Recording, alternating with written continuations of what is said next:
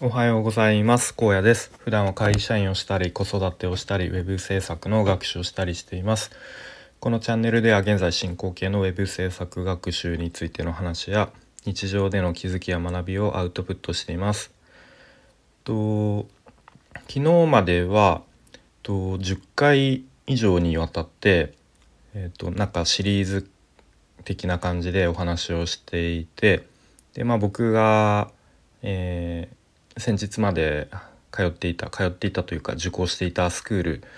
の話をしてきました。えっと、フリーランスウェブクリエイター育成スクールスラッシュという、えー、スクールですね。で、えっ、ー、と、まあ、もし興味がある人は、えっ、と、そのシリーズ聞いてもらえると、まあちょっとなんか面白いか分かんないけど、まあなんか参考になるかも分かんないけれども、聞いてもらえると嬉しいです。でいろいろとそのスクールの話をしていたのでちょっとね他の話もいろいろしたい話もあったんですけれども、まあ、ちょっと今日からまたなんかうんいろんな、まあ、特にテーマはこれっていうのは決まってないんですけど話していきたいと思います。で今日のタイトルとしてはと、まあ、正解なんてないっていう前提が大事だよねみたいな話をしたいと思います。でまああちょっと余談なんですけどちょっといつもですね大体なんとなくの台本というかあのメモみたいのを、まあ、あのパソコンの方にあの書いてそれ見ながら話してるんですけど今日ちょっとなんか MacBook の調子がなんか悪くてちょっとほぼ台本ない状態で話すのでちょっとなんか話がよく分かんなくなるかもしれないんですけどご容赦ください ということでえっ、と今ですね Kindle である本を読んでいて「起業家の思考法」っていう本ですね。であの、まあ、僕が好きなマコナリ社長という人が勧めていた本ですね。まあ、きえっ、となんだ会社経営者であってで YouTuber として、まあ、ビジネスインフルエンサーみたいなポジションなのかな。まあ、今あんまり YouTube やってないですけど、まあ、そのマコマコマコなり社長が、えーと、進めていた本で、まあ、その中でこんな一文があったので、まあ、ちょっと引用します。と唯一解や唯一解っていうのは唯一の、まあ、正解っていう意味ですね。唯一解や絶対解がない世界で生きているにもかかわらず問題を無理やり簡素化簡略化しているからこそ正解が出せるっていう一文ですね。まあ、ちょっとこの前後の文脈もいろいろあるんですけど、まあ、これを読んだ時にま僕が思ったこととしてはと、まあ、僕たちは、えーとまあ、義務教育のところから、まあ、学校で、まあ、もちろんこう正解を求めるっていう教育を受けてきたわけですね。まあ、1たす1は22たす2は4正解すごい偉い偉いじゃないけどできるねみたいな。なので、まあ、こう無意識のうちにこう正解がある前提ででその正解を求めるっていう多分思考法に、まあ、みんななっているんですね。でもこう社会に出たらもう全く真逆ですよね。正解がない世界でこういかになんだろうな自分でこう問題とか課題を見つけてそれを解決するために取り組むみたいなこう世界じゃないですか。なのでそこですごくこうギャップに苦しむというかうんやっぱりそこでも、まあ、僕も本当になんかこんな偉そうなこと言ってるけれども結構ここ最近であこういう構造の違いがあるんだなっていうのをこう認識したというか今更なんですけれども。っていうところでで、まあ、僕今ウェブ制作の学習をしていて、まあ、ちょっと前まではちょっと前っていうか、まあ、プログラミングの学習とかもしていたんですけどツイッターとか見てるとね結構ロードマップみたいなのがあるんですね。みんなこう結構フォロワー数多い人とかがこうなんか未経験からなんだろうな稼げるようになるまでの最短ロードマップみたいのがあって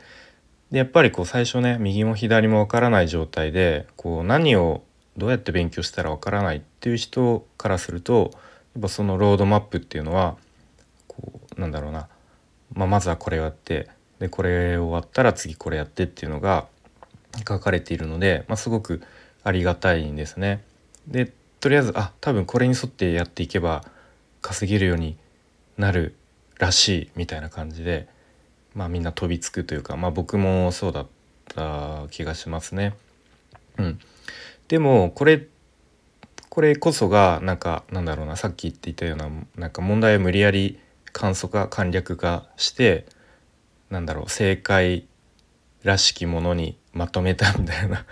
まあちょっと言い方は悪いんですけどいやもちろんそれがあることでこうなんだろうな実際に稼げるようになる人もいるとは思うんですけれどもでもこう人ってもう環境とか前提条件とかがもう10人いたら10人とも違うわけで例えば、うん、独身で、まあ、比較的ホワイト企業に勤めてる人だったら、えー、1日、まあ、仕事の日でも家帰ってきてから、まあ、頑張れば4時間とか勉強できるかもしれないしそれこそ土日休みの日はもう8時間とかもう頑張る人は10時間とか勉強できる、まあ、そんな人もいる一方で、うん、まあ僕みたいにね、えっと、小さい子供がいて家帰ったらね子供のこう家事育児とかやんなきゃいけないっていう人は本当に1日2時間とか時間作れればいい方かなみたいな。で仕事休みの日でも逆に子供のをねどっか遊びに連れてったりとか逆に仕事の日よりも疲れちゃうみたいな、うん、で時間もそんなに取れないっていう、まあ、そういうふうにこう人によって全然条件が違うのでなんだろうな3ヶ月で稼げるようになるとかすごくこうなんか聞こえのいいキャッチフレーズというかそういうフレーズがあってもその3ヶ月のうちに何時間使えることができるのかとか、まあ、あとその人のねそれまでやってきたこうスキルとか、うん、によって全然もう前提条件がバラバラなのでうん正解のように見えて、まあ、そこは、まあ、当たり前ですけれども自分のこう環境とかと照らし合わせて自分なりのうん正解というか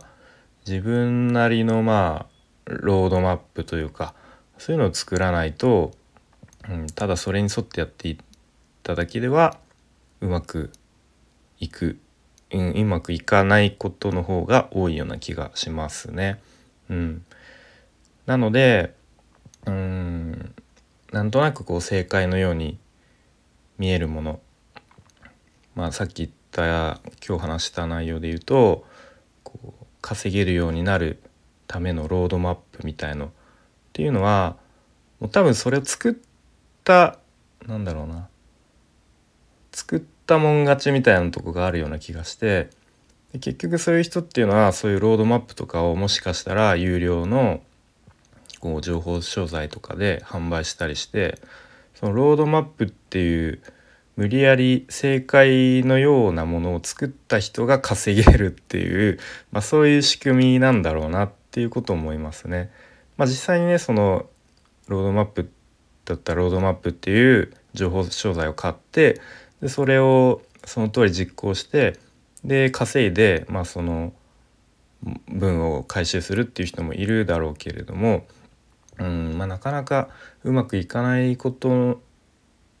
の方が多いような気がしますね。はいまあ、ということで今日、まあ、ちょっと内容をまとめるとうんなんだろうな、まあ、この社会に出た世界においては社会にこの社会においては、まあ、問題をね無理やり簡素化簡略化しているからこそ正解が出せるっていうところで言うと、うんまあ、正解なんてない